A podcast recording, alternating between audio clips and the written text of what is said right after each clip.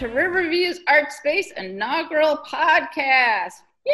Woo! Woo! I'm head curator and Riverview's artist, Brooke Marcy. And I'm assistant curator and program manager, Meg Weston.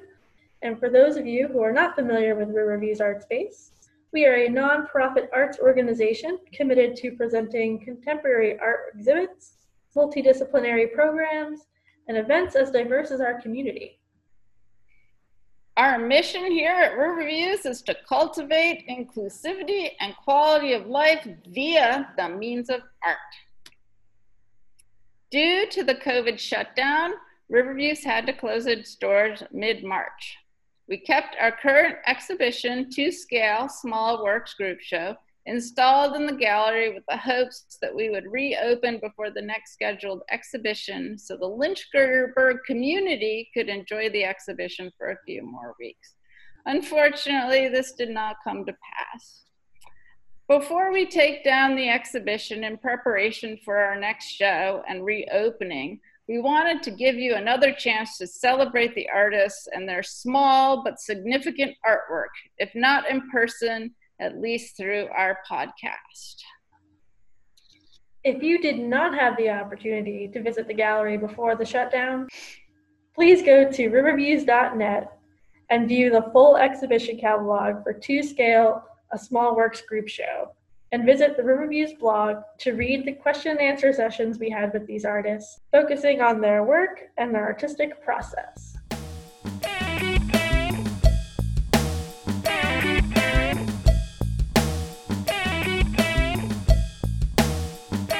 With us now, we have painter Anne Chenoweth, who has focuses on drawing, painting, and printmaking. Welcome, Anne. Hi, thank you. Thanks for having me. I'll jump right into the first question. Um, to put it mildly, these are strange times in which we're living. Quarantining, face masks, and hand sanitizers have become a daily part of our lives. On top of the virus, we're also at a social turning point uh, filled with protest and dissatisfaction with continued social injustice. So, how are you handling the current climate dictated by the COVID, COVID pandemic and the social unrest? And also, has your artwork or process been affected? And what role does your artwork play in your life? That's a lot of questions. I'll try, try to answer them the best that I can. Uh, the current times are very surreal. Uh, a year ago, I couldn't have imagined doing this. I, I think I've lived a very happy life so far up to this point. We've survived lots of things like the Vietnam War, the uh, recession, uh, various bad presidents, uh, 9 11, lots of other things. So I know that we'll get through this, but it's frustrating at the moment because it isolates us so much from loved ones and from doing things that we just take for granted. Uh, the unrest is quite disturbing. Uh, one of the reasons is we've been through all this so many times before, and uh, I, we haven't solved the problem, which is quite uh, dismaying to me. I was in high school when Martin Luther King was shot, and I remember very vividly that and uh, Bobby Kennedy and the riots that came after it. I didn't understand the full repercussions of it then, but I've seen it so many times since then. And yes, Black lives do matter. And I think it's long past the time when we should have done something about it. I don't know why. I think these days now it's poor leadership at the top of the country. I think it's preaching hate rather than tolerance or even you don't even have to love the people but to welcome lots of different kinds of people with open arms. And i like to see opportunities for all groups of people. Um, certainly black and brown people immigrants young people old people women. A lot of people have not had the opportunities that rich white men have had and I think it's best maybe to spread things around a bit better. The way it's affected my art is uh, I was very touched by what Greta said uh, at the UN. It kind of changed what I wanted to do with my work. I've been very involved in painting nature and painting figures and painting uh, combinations of interiors and outside. And I thought, well, that's kind of a, I'm on track to doing some kind of statement work. And it's been in the background, but maybe it should be more in the foreground now. So I'm dealing with uh, some ideas of climate change, of how it affects especially animals, because that's one of my main interests. I have dogs, and cats, and horses, and, um, and how it's affecting children. I have two daughters who uh, are having to go ahead with the burden of all of this on their shoulders. With the three of us, recent and fix these problems. Uh, and you know, they said, okay, well, we're going to take take all this forward. They've been involved in the uh, Black Lives Matters protests in California and Florida, so I'm very proud of them. Um, so the way it's affected my work is what I've described. Uh, I've gotten off relatively easily so far because I live in the country, live on a farm, and life on the farm is good. We have a garden, we have uh, 75 acres to us, and I have a studio to go to. So I'm to work in the studio, but it also has given me a lot of anxiety and stress, like everyone else. Mm-hmm. Is that enough of an answer for that one? yes, definitely. okay. You were a little choppy, but I think with some sound Did you editing, get enough of that? I think we okay. to edit it together where the it won't be as stretched out. Okay. Well, I made some notes. I don't know if I covered everything, but uh. I could talk some more. Okay. do you want to do I you want to talk to me about? I mean, what's the next question?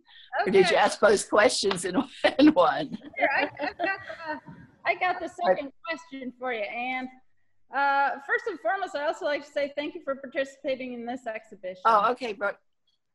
Okay, it, it's been a pleasure to have your work up and to have you be part of the show. We're just so sorry that the show was a little shorter than anticipated. Uh, yeah. But it was everybody who came and everybody who had the opportunity to see it. Um, we're just thrilled. We've had an overwhelmingly positive response to this exhibition. So thank you so much um, for participating. Uh, your second question. It's very difficult for us all to see the future in these uncertain times do you have any goals, plans, and I, and you mentioned already a few of the new directions in which you're um, going to. It also it sounds like in most of the artists I've talked to, we're all getting a little more political and a little more overtly political in our work um, right now. Um, but where do you see your artwork leading you in the future? Um, that's a good question. I've thought about it quite a bit. Uh, I'm not an overtly political person anyway. Uh, the current news is quite disturbing to me and it's almost overwhelming. My husband is one person who will rant and rave and post things on Facebook. And uh, I, I, I, it's not that I avoid the news. I want to be an educated person and understand what's happening, but I find it very frustrating. And I can put that frustration into my work um, in, in more subtle ways.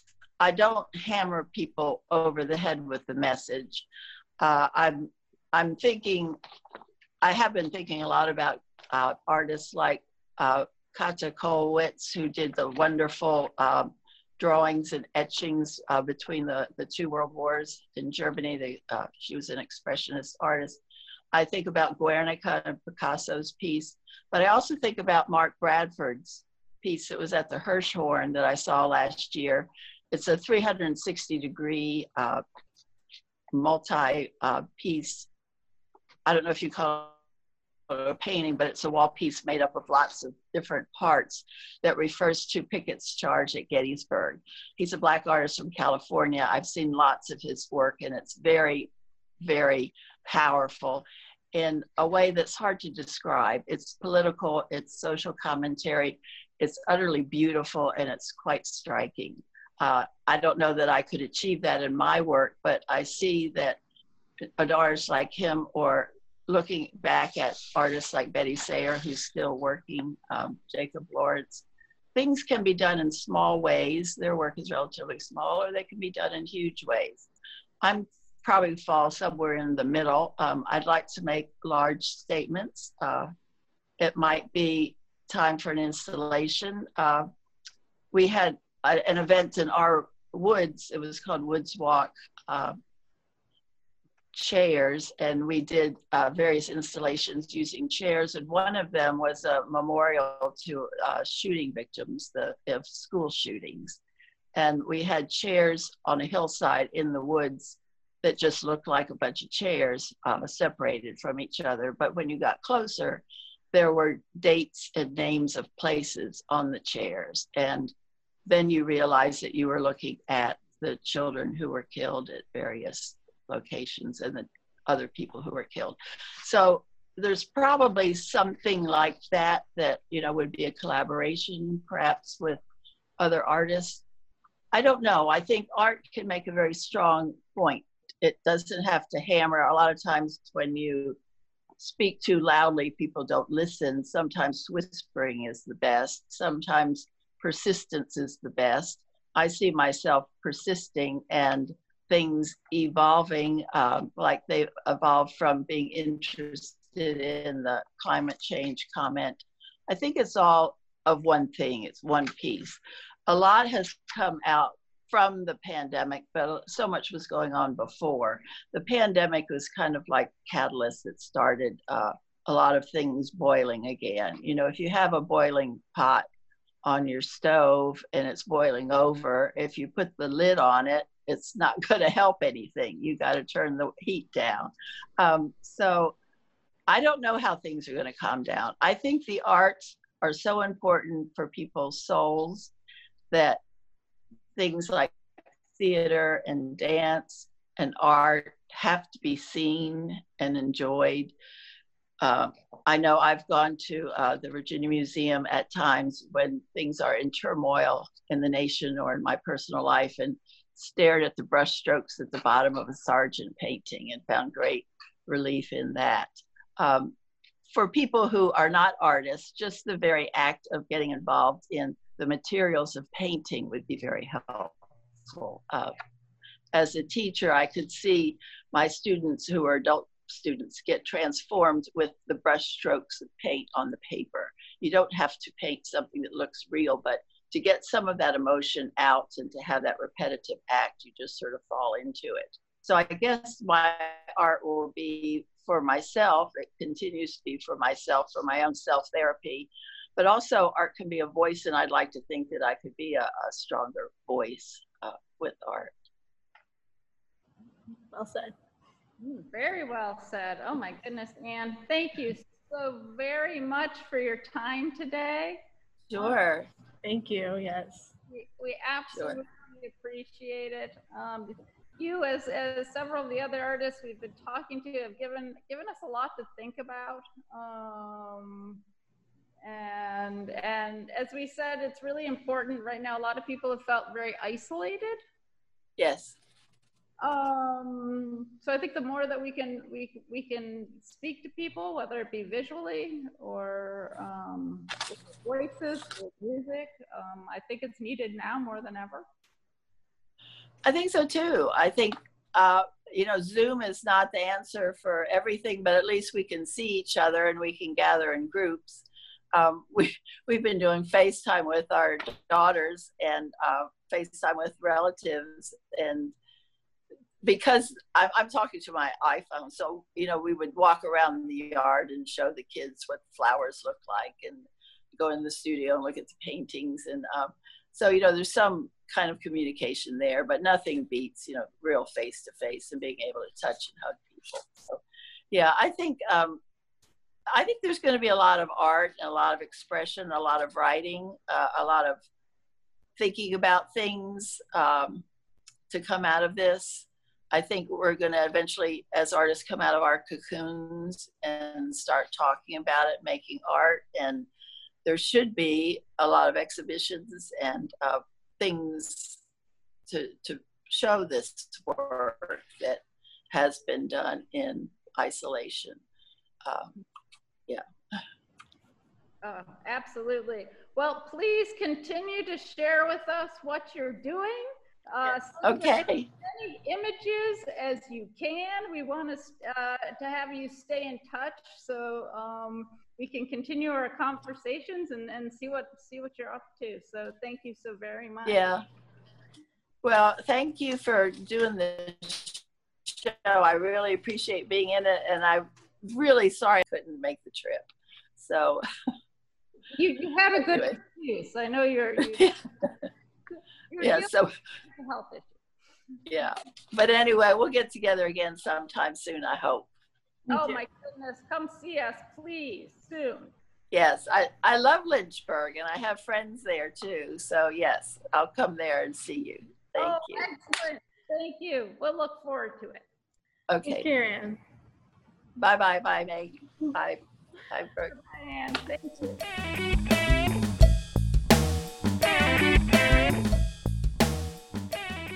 Next artist who's joining us for this podcast is Jody McDonald, whose focus is sculpture and works on paper.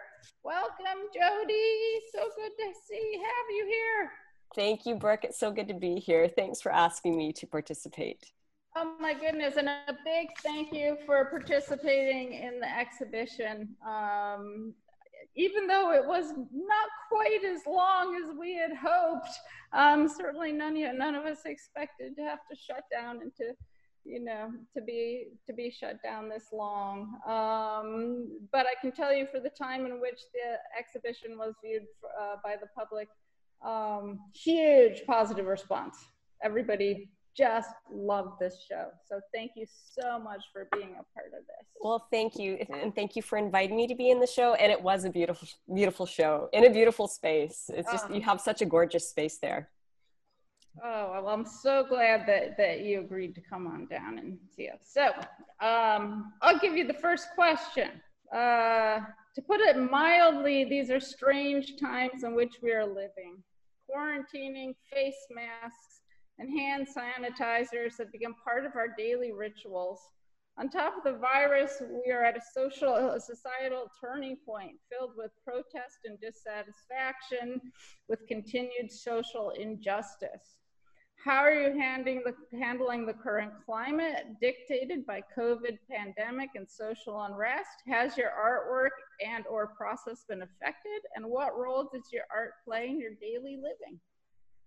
Well, I would love to start with um, the last one first and um, just talk about, just like to kind of, I guess, set the scene about how, what uh, the role that my art plays in my life. And I'm a full time artist and I consider that to be my job. And I have a very structured schedule. Uh, it, I've set myself up to basically it's like I'm answering to an external boss. So I have my annual plan, I have my quarterly timelines, I have my daily tasks, I do quarterly reviews, I do all of these things. And I find that that just keeps me, that's the way that I work best. It keeps me on track. And um, so I was thankful that I actually do work that way. And that was in place when um, COVID happened because otherwise I think I might have just been flailing around, not really knowing what to do with myself. And um, so I tried as much as I could to keep that structure happening for myself. And um, when uh, when the governor ordered New York to pause, that was, I believe, the third week of March. Um, I moved um, a, one of my sewing machines and two bags of carefully curated materials and uh, ordered a whole box of foam core to be shipped to my apartment and i settled in to work there for as long as was necessary. Um, you know just even though I, I technically i could walk to my studio it's actually i usually walk to my studio i really wanted to respect the social distancing and keep my interactions with with people down to the lowest possible. And we live in an apartment building. So you know try, the fact that i didn't want to necessarily have to navigate those common spaces at least in the very beginning um, sort of kept, made me make that decision to work from home. And my my husband also works from home. And uh, he's been working home a long time. His company jumped right on everything and had their employees working from home right at the beginning of March. And uh, he has got himself set up an office space um, in our apartment. And I had to sort of make do with the rest of the space. Uh, I'm lucky that we have an open floor, like an open concept plan. So the, the kitchen sort of like flows right into the living room. And I claimed half of the kitchen island and our dining table, which is quite small. It's three by four feet, and that was my studio. So I shrank. I had to I had to think a bit differently because I'm used to working in a 230 square foot studio, which is what I'm in right now. Um, into that those two surfaces, those two smaller surfaces, and that that changed my process quite a bit so I'm changing from working in a 230 square foot studio down to working from a kitchen table and half of an island really changed my process of working which is I like to just make a mess and leave things as they are in the studio and that's why I have an external studio so my husband doesn't go crazy and um, and then just pick up where I've left off the next day. And of course, um, working from home and me working on the very communal areas that I was working in, I was having to tidy up twice a day. So I'd set up in the morning, I'd do some work, we'd break for lunch, I'd clean everything up and move everything off.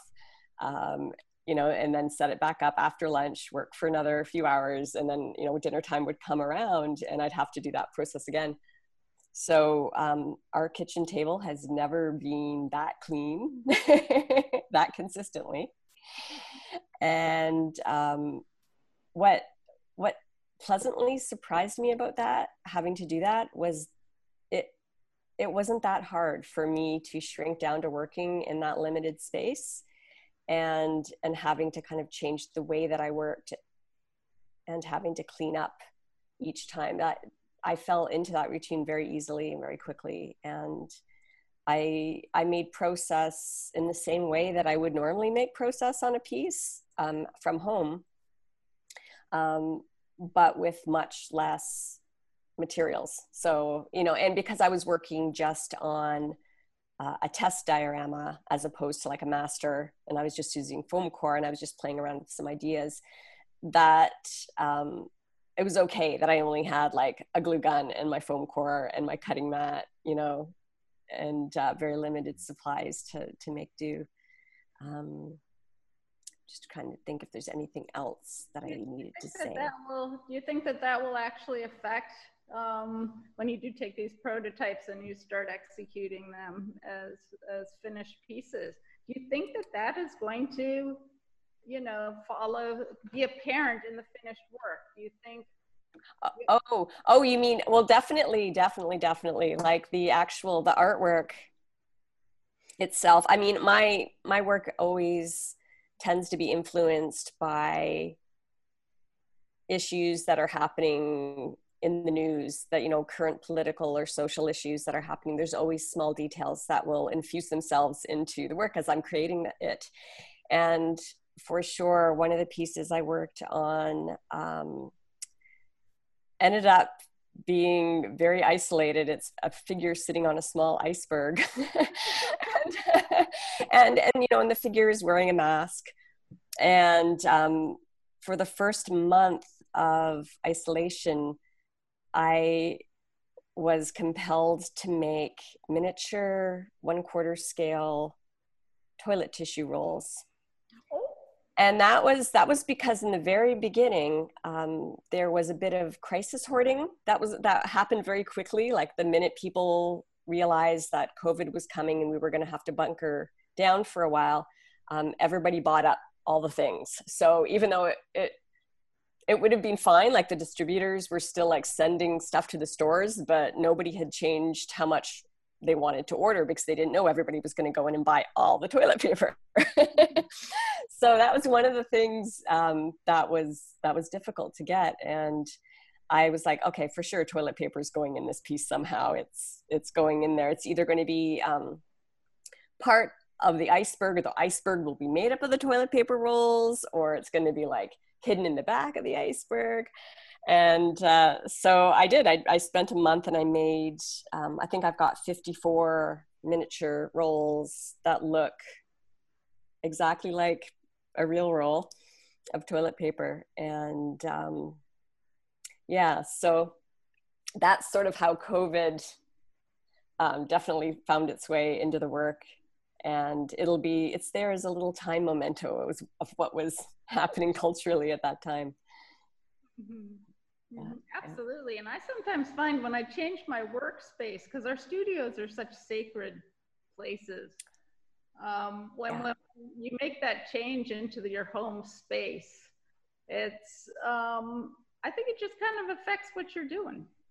For sure. Even just the environment like a different you know setting I, we also um, this hasn't made its way into my work yet but we're right beside a very active construction zone and it was also granted um, uh, like like they like emer- like they were able to keep going throughout the pandemic where a lot of the sites shut down they were able to keep going. And you know so there's like jackhammering 50 feet away from from us. And it's constant right? So you're just like oh my god what's going on um so that i mean even even stuff like that can just jar how you think about things and yeah definitely for sure yeah things have happened um so I think the other the other um, issue you wanted to talk about was how the social unrest has, if that is affected. Does that affect practice? Right. So I was I had sort of um, psyched myself up to return to the studio on June 1st. I was going to move all my stuff back in here and and really make an effort to to get my routine back um, because I have also found one of the things that was affected was, of course, my productivity. I just wasn't. I I was much more tired at the end of a day than normal, and I think that was chalked up to the anxiety. You know, like we're we're, we're our bodies are working overtime, uh, just processing what's going on, and um, so I I felt like I just needed to return to normal and get back in here. And it was the weekend before I was going to move in. Um, that was when the rioting started in New York. And I, you know, my husband and I are not originally from New York. We're from Canada, and we have our we have our own issues there, our own flawed history there, of of you know treating Indigenous and people of color unfairly and throughout the history, but it's um, not quite on the same level as maybe in the U.S. So it, I couldn't, I couldn't, I was. I was so full of emotions. I was celebrating the renewed vigor in the protests and people coming together. And I was, um, you know, like angry and saddened by by the police brutality. And it just like that on top of dealing with the pandemic just like hit it, it hit home. Like i there there are definitely things that i'm understanding now that i have never considered before. So it's i feel like a system that only a societal system that only benefits part of its people is a broken system. And i feel like it's so systemic and it just needs to be changed and it feels like there is a lot of momentum right now which is super exciting. And um, i'm i'm back in the studio now but i'm still it's a slow process because i'm also kind of taking a break to do a lot of educating myself and doing some research and you know um, understanding what i can do to help move things forward as well. So I've been, you know, I've been um, a couple resources that I'm doing right now are Ibram X. Kendi's How to Be an Anti-Racist. So learning the difference between just saying you're not a racist and actually being an active anti-racist um, is a big, big one for me. And um, yeah so it took it's hmm. it's now that i'm back in the studio i'm there's lots going on and and i do find some of my creating time is actually spent um, listening to some talks um, or or um, researching um, white fragility and and at things that you know it didn't from my background where i came from i didn't have to consider because of my privilege. Yeah, and, and a lot of people I notice um, as an artist, if, if you're not an artist, you kind of assume that artists go to their studios and they make artwork. But a large part of what we do is research. Yeah. It is listening, it is learning. Um, and you really have to do that first before you can go and translate that into uh, the visual language. Um, exactly. very, very, it's a fundamentally important part of the process that um, we have to feed ourselves, we have to grow, and then we can share. Mm-hmm, exactly. So I feel definitely um, I feel my what I thought was going to happen this year is probably not what's going to happen in my practice, and uh, and that's okay. That's I'm totally fine with that. Um, one of the one of the things that I think is going to change for me will be what medium I produce my artwork in. So it's um, I still do. I mean, I love being a sculptor. I love it so much.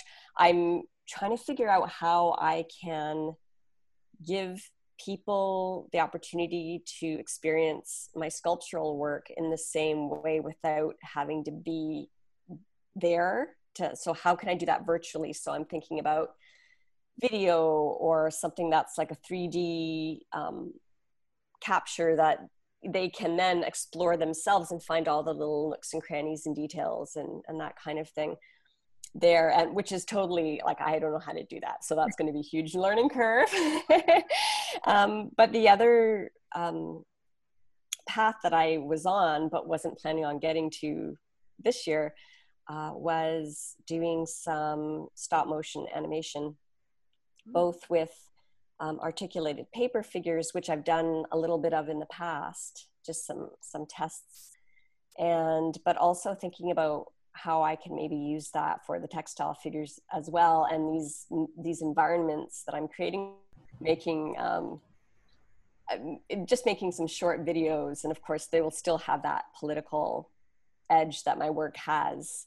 Whether it will stay as subtle as it is, I'm not sure. It might be a bit more overtly you know it might be a little less whimsical and and hidden and a little bit more overt well you already kind of hit on the second question with that little uh, exploration into animation and all the learning curves you have to do but yeah. uh, do you have any other goals or plans um, that you hope to explore in the coming days or months or years and, and where uh, your art is heading is obviously something virtual and something new and mm-hmm. exciting. So how does mm-hmm. that? How do you prepare for that?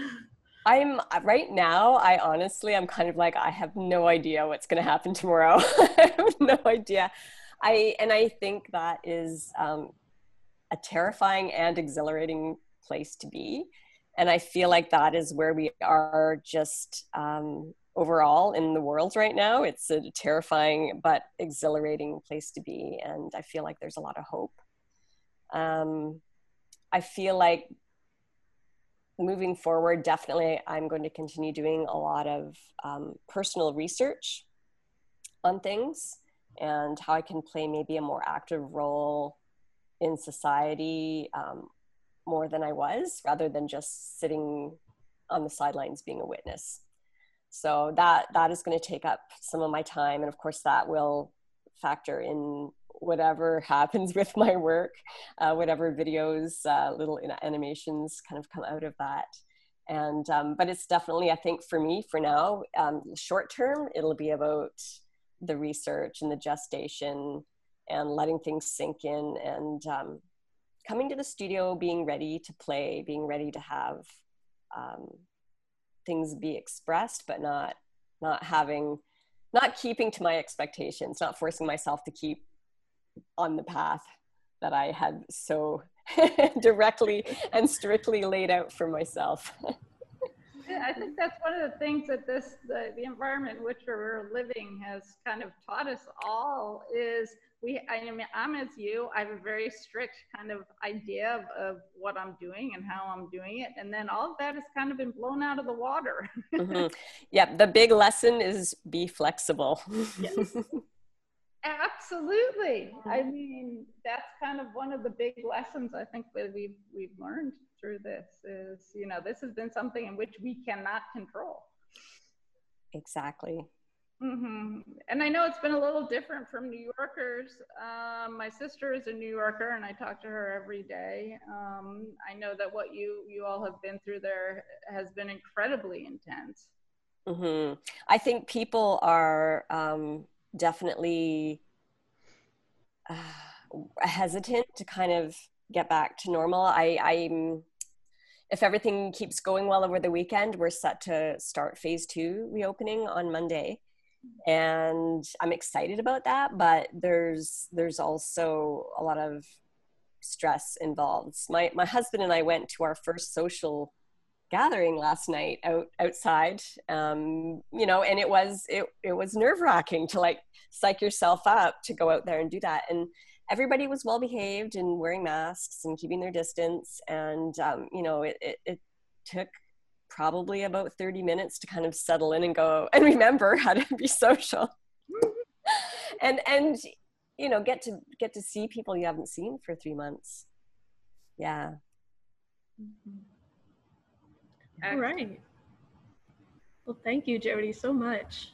Well thank you. Thank you meg for reaching out and asking. Oh, absolutely you, Jody, for your time, and thank you for being a part of this show. And um, I, we hope to see what you're what you're going to be creating in the future. We want to see those animations. Yeah. We want to see what you're doing. So d- stay in touch. Don't don't don't forget to send us exactly what's going on with you. I will. I will. Thank you.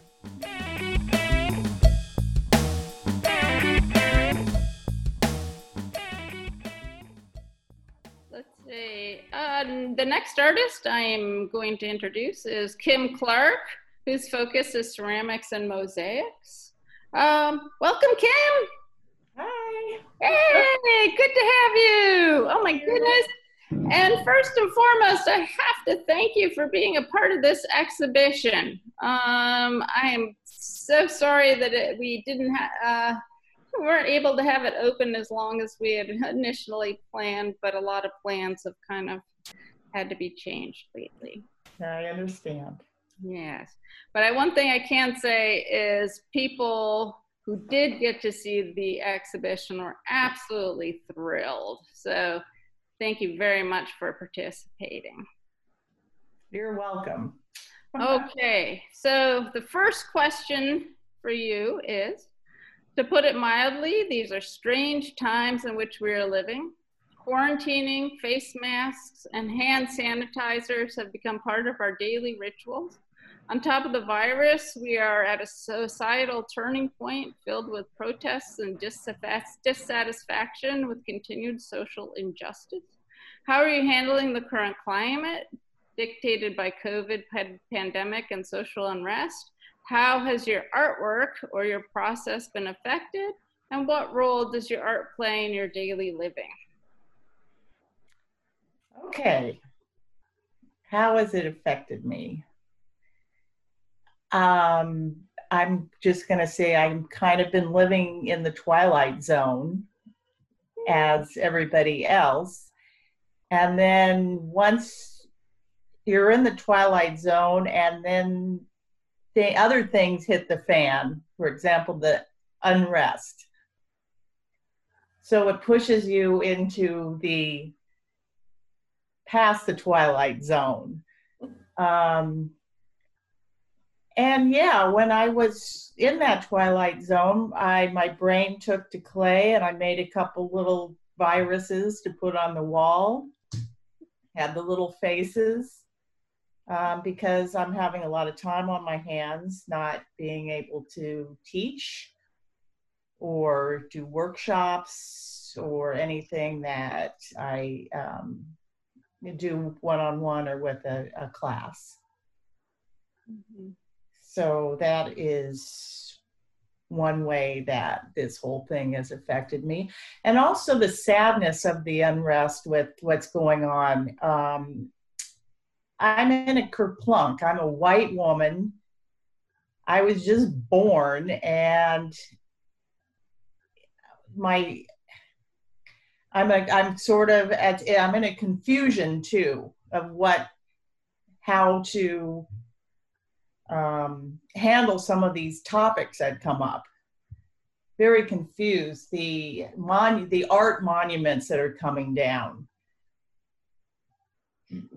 I'm wrapping my brain around yes, and maybe what do you do? I, for me, that's it's not art, but it is, and and so confusion is very big in my mind at this point. And I, I, think we're all a bit confused right now. I think that's kind of part of the process of, of, of daily life is the confusion of, of what's going on. How do we make a, you know, how, what is our part in what's going on? Exactly.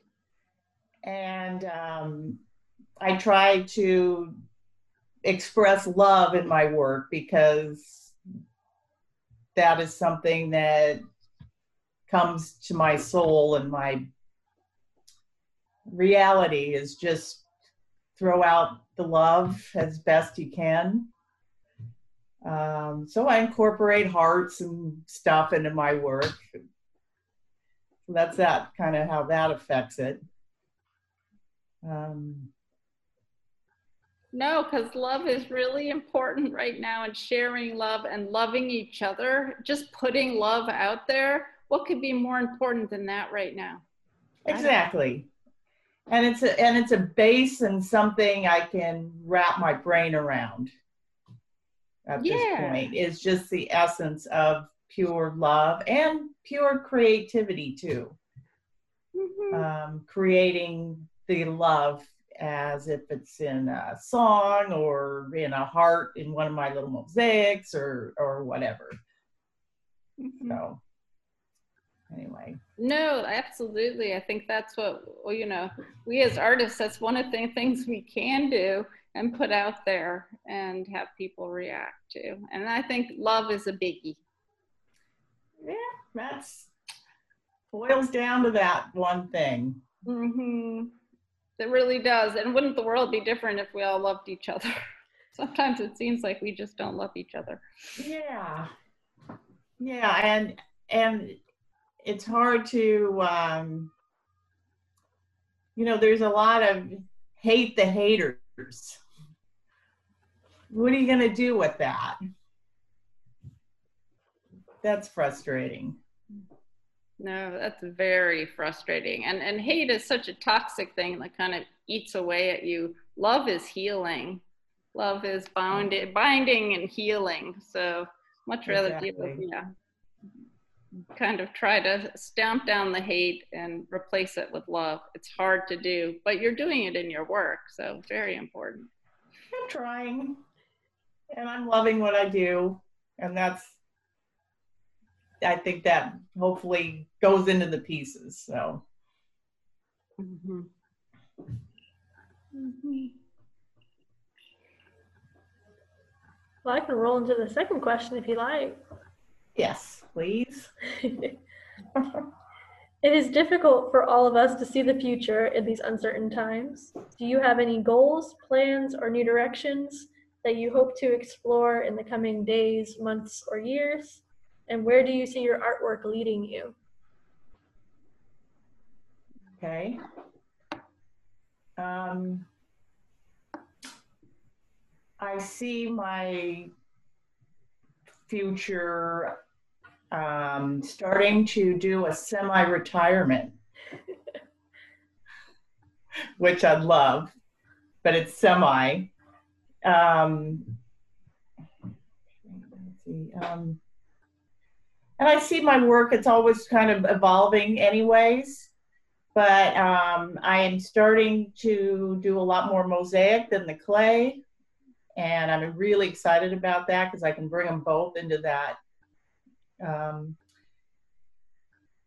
uh, my pieces that I'm trying to create with the love. Um, so, yeah, I just want to make stuff. And hopefully it sells. and if I need, you know, and if not, whatever. Um, and I hope it just makes people feel happy of what I do. Mm. Your work is pretty whimsical. I think most people smile when they look at it. So Oh, thank, I think you. initial first reaction is to smile at all those little guys. Yeah, maybe put you, and I like to watch people kind of maybe go into another place, you know, whether that be little fairyland or just another happy place uh, for a moment when they're looking at it. Yeah. That's where I, when I'm creating it, that is my place. So, kind of um, my other world. Maybe a question should have been where your artwork is leading us next. Where it's leading you guys. Yeah, where people looking at it, where would it, where would you like it to take them? Oh, down the rabbit hole, down to um, to their happy place, um, and you know, use your own imagination. Um, I tend to get people staring at it for a while, so I'm thinking and hoping that they're staring at it in a way where it's taking them to uh, maybe an edgy or a fun new story in their head world kind of sort of something like that Mm, Oh, ab- i no, guess absolutely. You know, you as you as uh, so many artists really are creating an implied narrative in which you're setting the scenes for your for your audience to fill in the story around your characters. You're not telling them who these characters are or, you know in what world in which they live, but you allow the audience to create the world and put the character that you've created into it. And that's just marvelous. precisely mm-hmm. Absolutely. I think that's fun.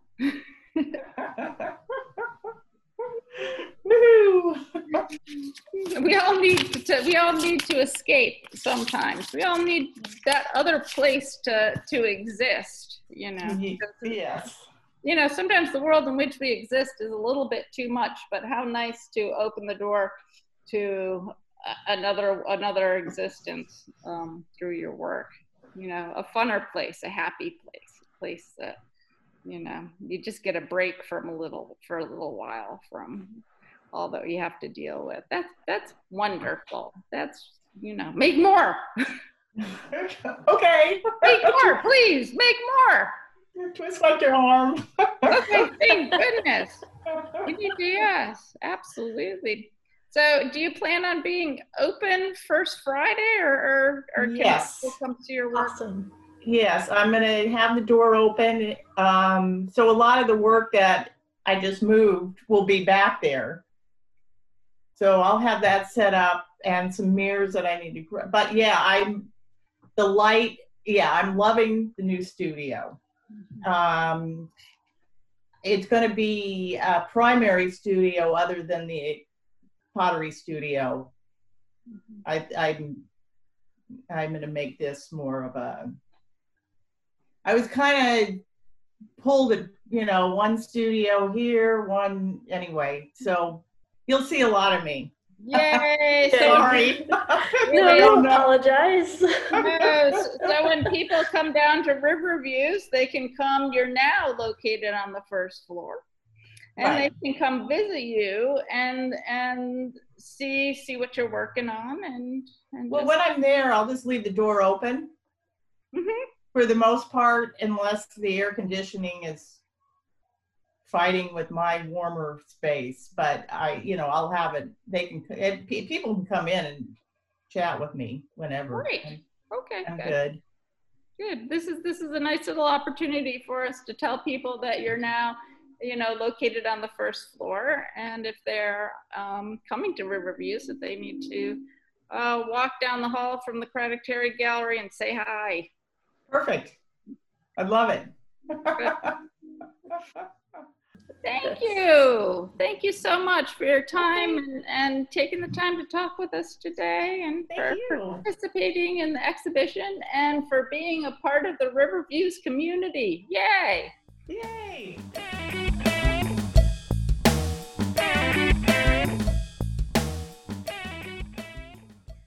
Okay, the next artist I'd like to invite to this blog is Michael Holt, who focus, whose focus is cutting, resin cuttings, and digital collage. Hi, Michael. How are you? Hey, how you doing? I'm doing great. Good. So good to have you here, and thank you once again for being a part of this exhibition. Um, I was sorry that the duration had to be sh- much shorter than we had anticipated. but for the short time in which we did get to share this work, um, you know, it was an acclaimed show. We had such incredible positive feedback. So, thank you, thank you, thank you, thank you.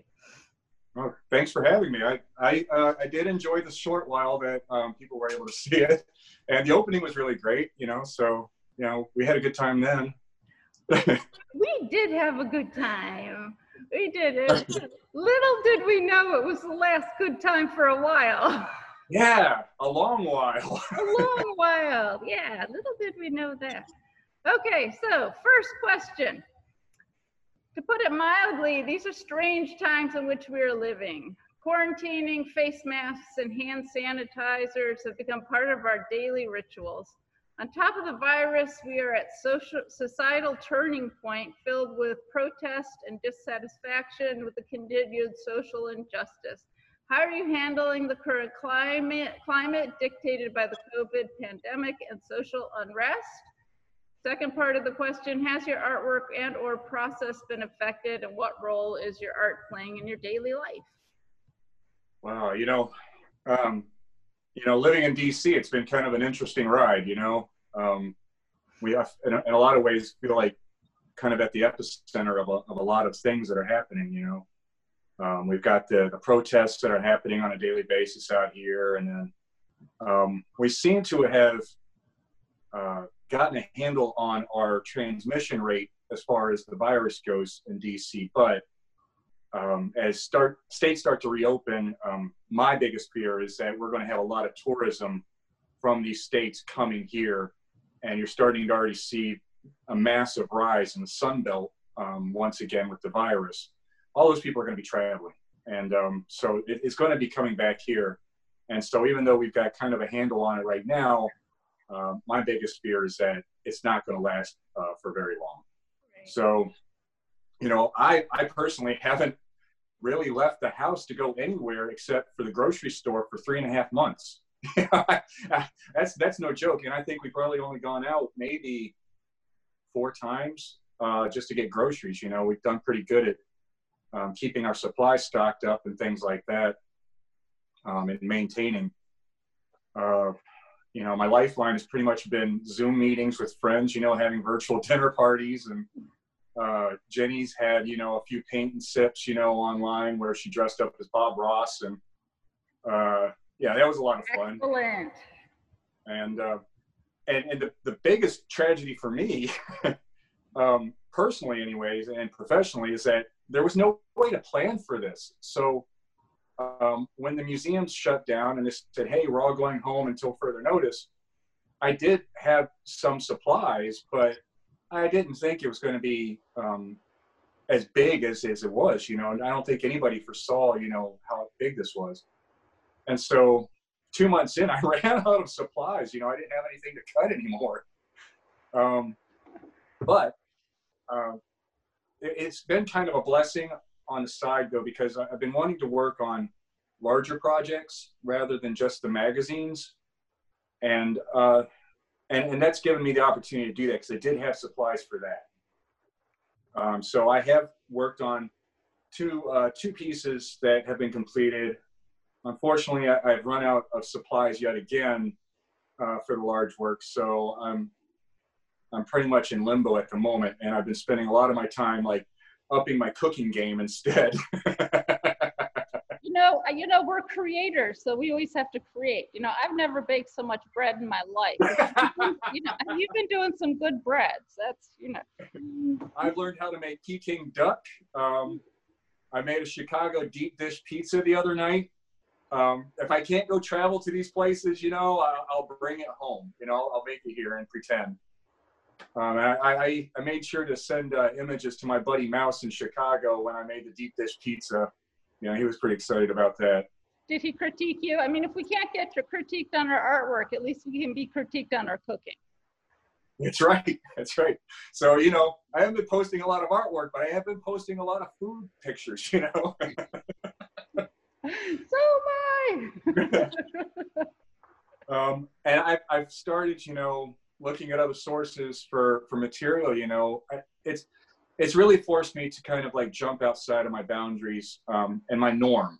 So you know i ordered a, a, magazine from japan the other day and it just came that i'm going to work on because i as much as i love the magazines I'm, I'm getting bored with just focusing primarily on american culture politics consumerism and sexuality. I want to like kind of expand out into a world stage, you know, and and uh, experience their takes on these things.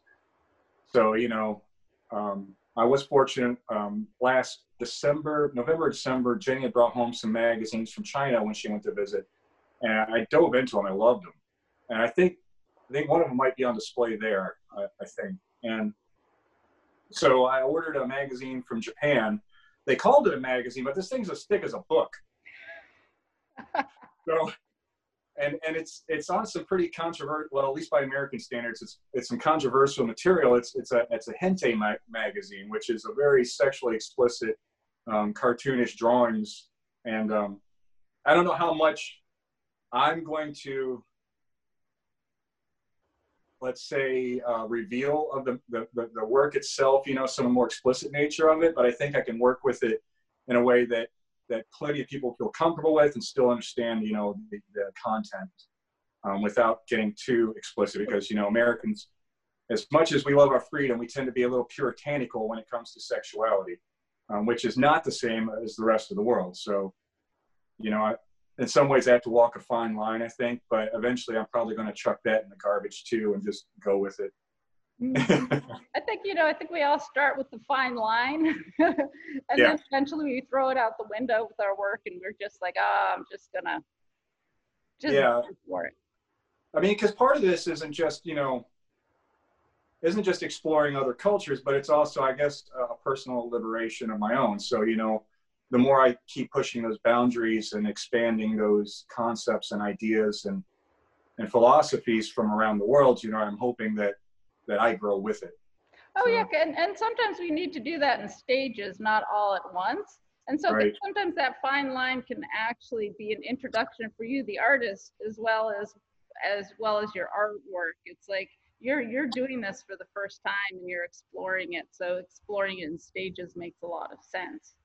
It's true. Yep. And to quote one of my uh, heroes, Dr. Hunter S. Thompson, uh, I quote, "It never got weird enough for me." End quote. Excellent. oh, that's fantastic. Well, that that's that's an exciting uh, an exciting exploration in which you're taking on, um, especially right now. I mean, we're dealing with a pandemic, which really brings it home that the entire world is dealing with this. It's not just yeah. an American thing.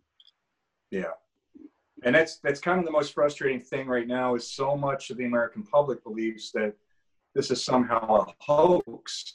And um, you know any logical person would understand that the entire world the entire world medical community is real and we have to take it seriously. And um, you know we, we're all suffering um, for that. You know we, we're losing um, that contact with with other human beings you know we're losing um, time. And you know it's been really difficult. I mean for me the only human being that i come into contact with other than going to a grocery store is jenny. And she's still working. So you know i see her for a couple of hours of the evening and, and on the weekends. But for the most part, it's just me and the cat. And, and he's pretty indifferent. I mean, unless he's trying to cuddle or get some treats. So, you know, I don't, I don't he wants something from you. yeah. You know, so it's a challenge. It really is. And you find yourself uh, going through phases of, of manic, manic, because uh, I'm, I'm personally, um, at a young age, I was diagnosed manic through phases of man- mania, you know, where I'm high energy and, and, you know, just really digging into things around me and, and all that. And then I'll hit rock bottom, you know, and, and it's really difficult to dig yourself out of that when you don't have any real human interaction around you. So yeah, it's yeah. a challenge. I'm really good you brought oh, you brought that up because you actually just kind of gave words to my existence the past uh, two months. I, you know, it's just going from that mania, that frantic production to this, this inability to do much of anything. Yeah, just absolute despair. Yeah. you know? mm-hmm. Absolute. Yeah. And, and, and on top of that, you know, there's there's elements in my artwork that some people may not pick up on. Um, some some have, like Tim Dowd during grad school, he picked on it pretty up on it pretty immediately. You know, the line work in my my magazines, it, it kind of um, exemplifies my my underlying um, anxiety disorder as well. You know, I, am not just manic depressive, but I suffer from anxiety. You know, and that's from years of various traumas and experiences, um, and and probably a lot of like unaddressed things. You know, that I just have, have pushed down. Um, so you know, there's a lot of anxiety in the work, and uh, and, and anxiety doesn't work well with situations like this you know you know i for the most part i can control it but you know there's just some days where you get up you turn on the news and, and i don't watch like corporate media but i do watch you know independent media. And it's just like you know the the, the meme with picard you know from next generation star trek you know where he's just sitting in his captain's chair and it says damage report. You know every morning is just give me the damage report let me deal with this and and get on with the rest of the day. So it's been our roller coaster, you know, but you know, we're dealing with it and uh, trying to get by and do the best we can, just like anybody else. Mm-hmm. Absolutely. You know, it's it's people are people are kind of tend to assume that art as artists we're just sitting, you know, every minute making artwork and then you know striving and being so productive and and then you start to talk to people and they're like, yeah, I had a good day on Tuesday and then I, you know. but that's part of the process, right? Is is the human experience, and and you're not always productive. A lot of a lot of what people don't understand about art is is the vast majority of the art happens up here in the head first, before it ever um, becomes an object.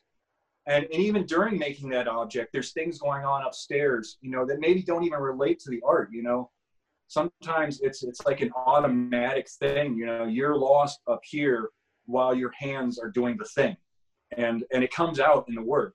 Um, so you know we're human just like everybody else and in some ways maybe we experience things on, on a different different level and that that depth allows us to create what we do.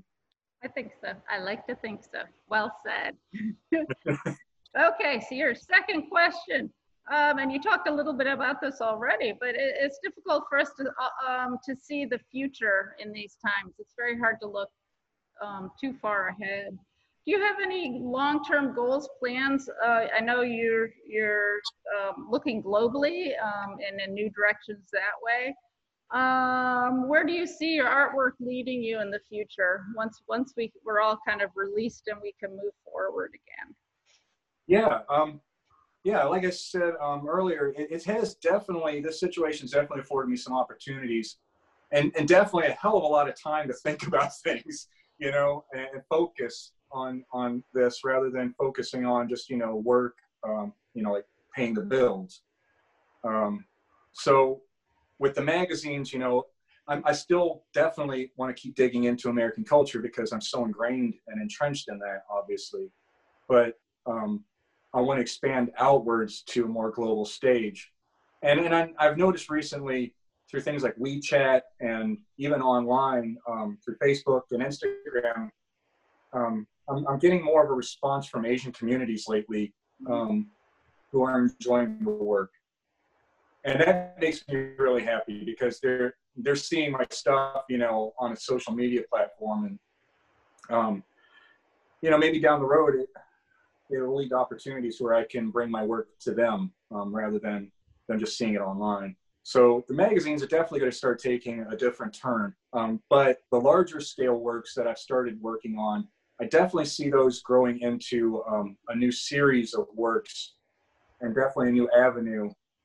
I'm using a lot of the same techniques and, and things that I've learned cutting the magazine, such as the use of propaganda and, and marketing and consumerism and public relations and politics, you know, all of these things that, that, you know, I would classify as propaganda because there's really no difference between someone trying to sell you something and the government trying to sell you on a new war. It's the same concepts. They're, they're selling you emotion, uh, a connection to something, whether it be an object or an idea.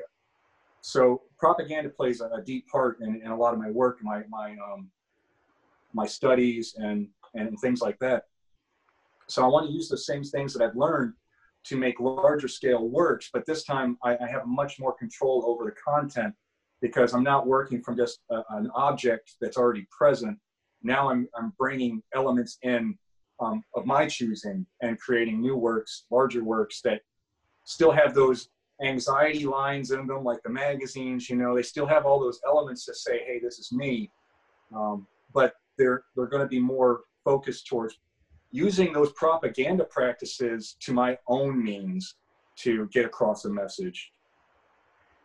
Um, my goal is to eventually create a series called Dumb Jack. And um, it, it, comes from my um, studies of uh, a person by the name of Edward Bernays. He, he plays a key role in a lot of my work. Uh, he was the, I believe the, uh, he was either, I think he was the, the great grandson or, or, or, or Sigmund Freud was his uncle, but he, he used Sigmund Freud's ideas of the irrational mind um, to create what we know as PR today. He was the godfather of public relations and, and marketing. He was solely responsible for launching what we knew as the Mad Men era of marketing, where anything went. And uh, he was a genius. And, and he later recanted his, his, um, his role in creating propaganda and PR and marketing because he thought that a, a, benevolent ruling class would use it for good, you know, and and he found out very quickly what it was really going to be used for. Um, so um, you can thank him for a lot of uh, your attachment to objects these days. You know, your emotional attachment, you know, to objects and things and consumerism, or even how we go about, you know, promoting um, political figures or wars or, or issues. He created all of that. It didn't really exist before him.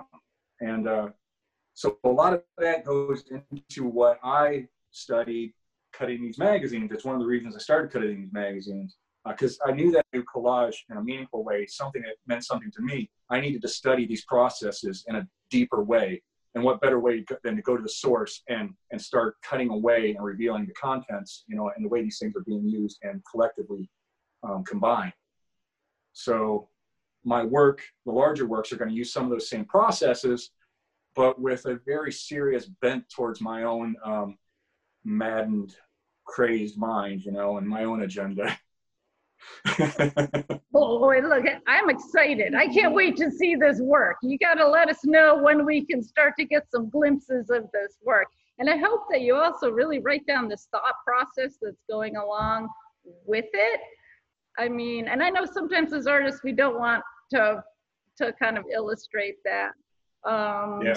You know, we don't like to put that out for everybody, but you know, when talking with another artist, it's the thing that really fascinates me. I'm like, whole process, process, process. I want to know exactly what you're thinking and how you're thinking. Yeah, definitely. So, you know, I'm a little greedy that way myself, but. Um, yeah, for us, it, definitely. For us, it's more about uh, the, the gray matter than anything, you know, trying to dig into that.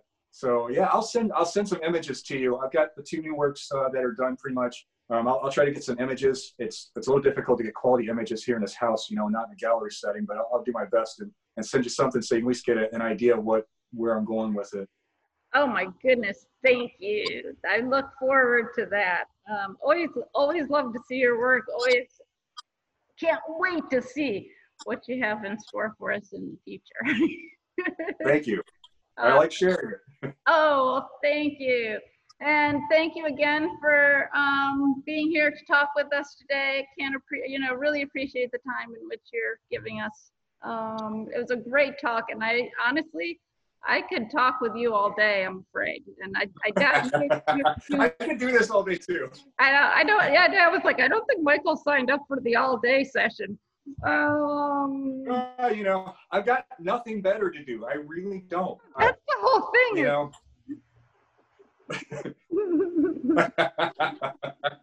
Thank you for inviting me. I really enjoyed this. You know, and, uh, oh, I would definitely love to uh, have longer conversations if it ever uh, comes around. So, you know, count me in. Oh my gosh. Uh oh, you're in trouble now. We got you. We got you good. we'll, we'll be, we'll definitely probably take you up on that. So thank you, Michael, for everything that you've, you've done for us.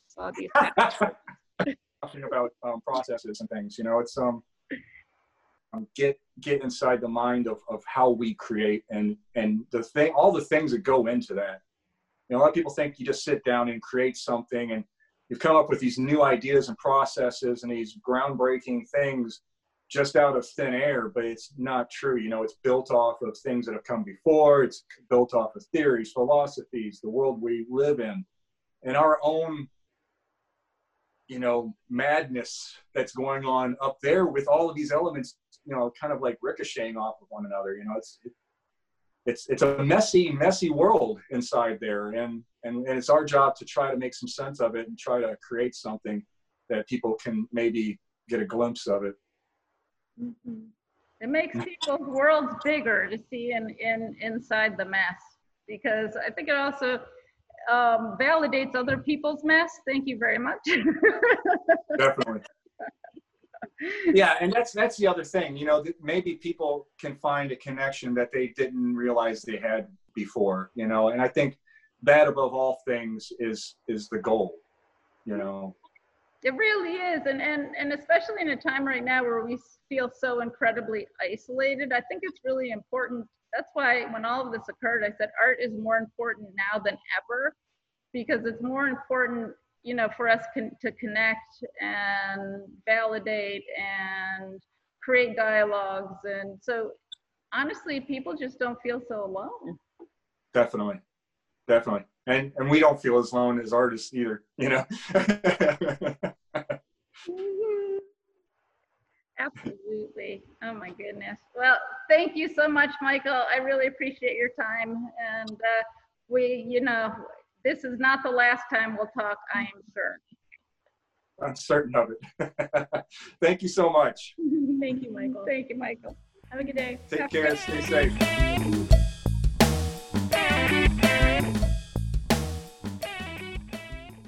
Thanks for listening. The second half of this exhibition's podcast will include Laura Ferris, Travis Childers, Todd Webb, and John Morgan, so stay tuned.